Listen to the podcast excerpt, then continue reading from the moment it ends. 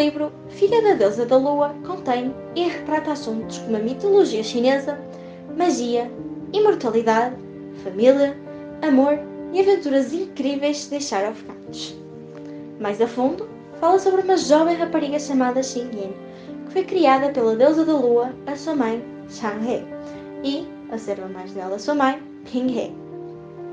Xing Yin, sem saber que a sua mãe foi aprisionada na lua pelo imperador do reino celestial, por roubar o elixir da mortalidade, cede ao desejo e tentação dos luzes, que acabam por manifestar a sua tão escondida magia, alertando os imperadores celestiais.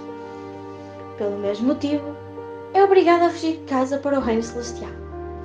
Mesmo cheia de medo e sozinha, começa a treinar ao lado do príncipe herdeiro e mantém a sua identidade em segredo para a sua própria segurança.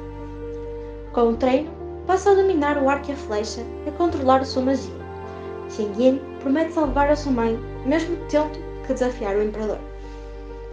Missões perigosas, criaturas lendárias, inimigos poderosos, paixões proibidas, traições dolorosas fazem parte desta maravilhosa história e cabe à nossa protagonista tomar uma decisão, arriscar e tentar salvar aqueles que ama, ou tentar tudo ou nem sequer tentar.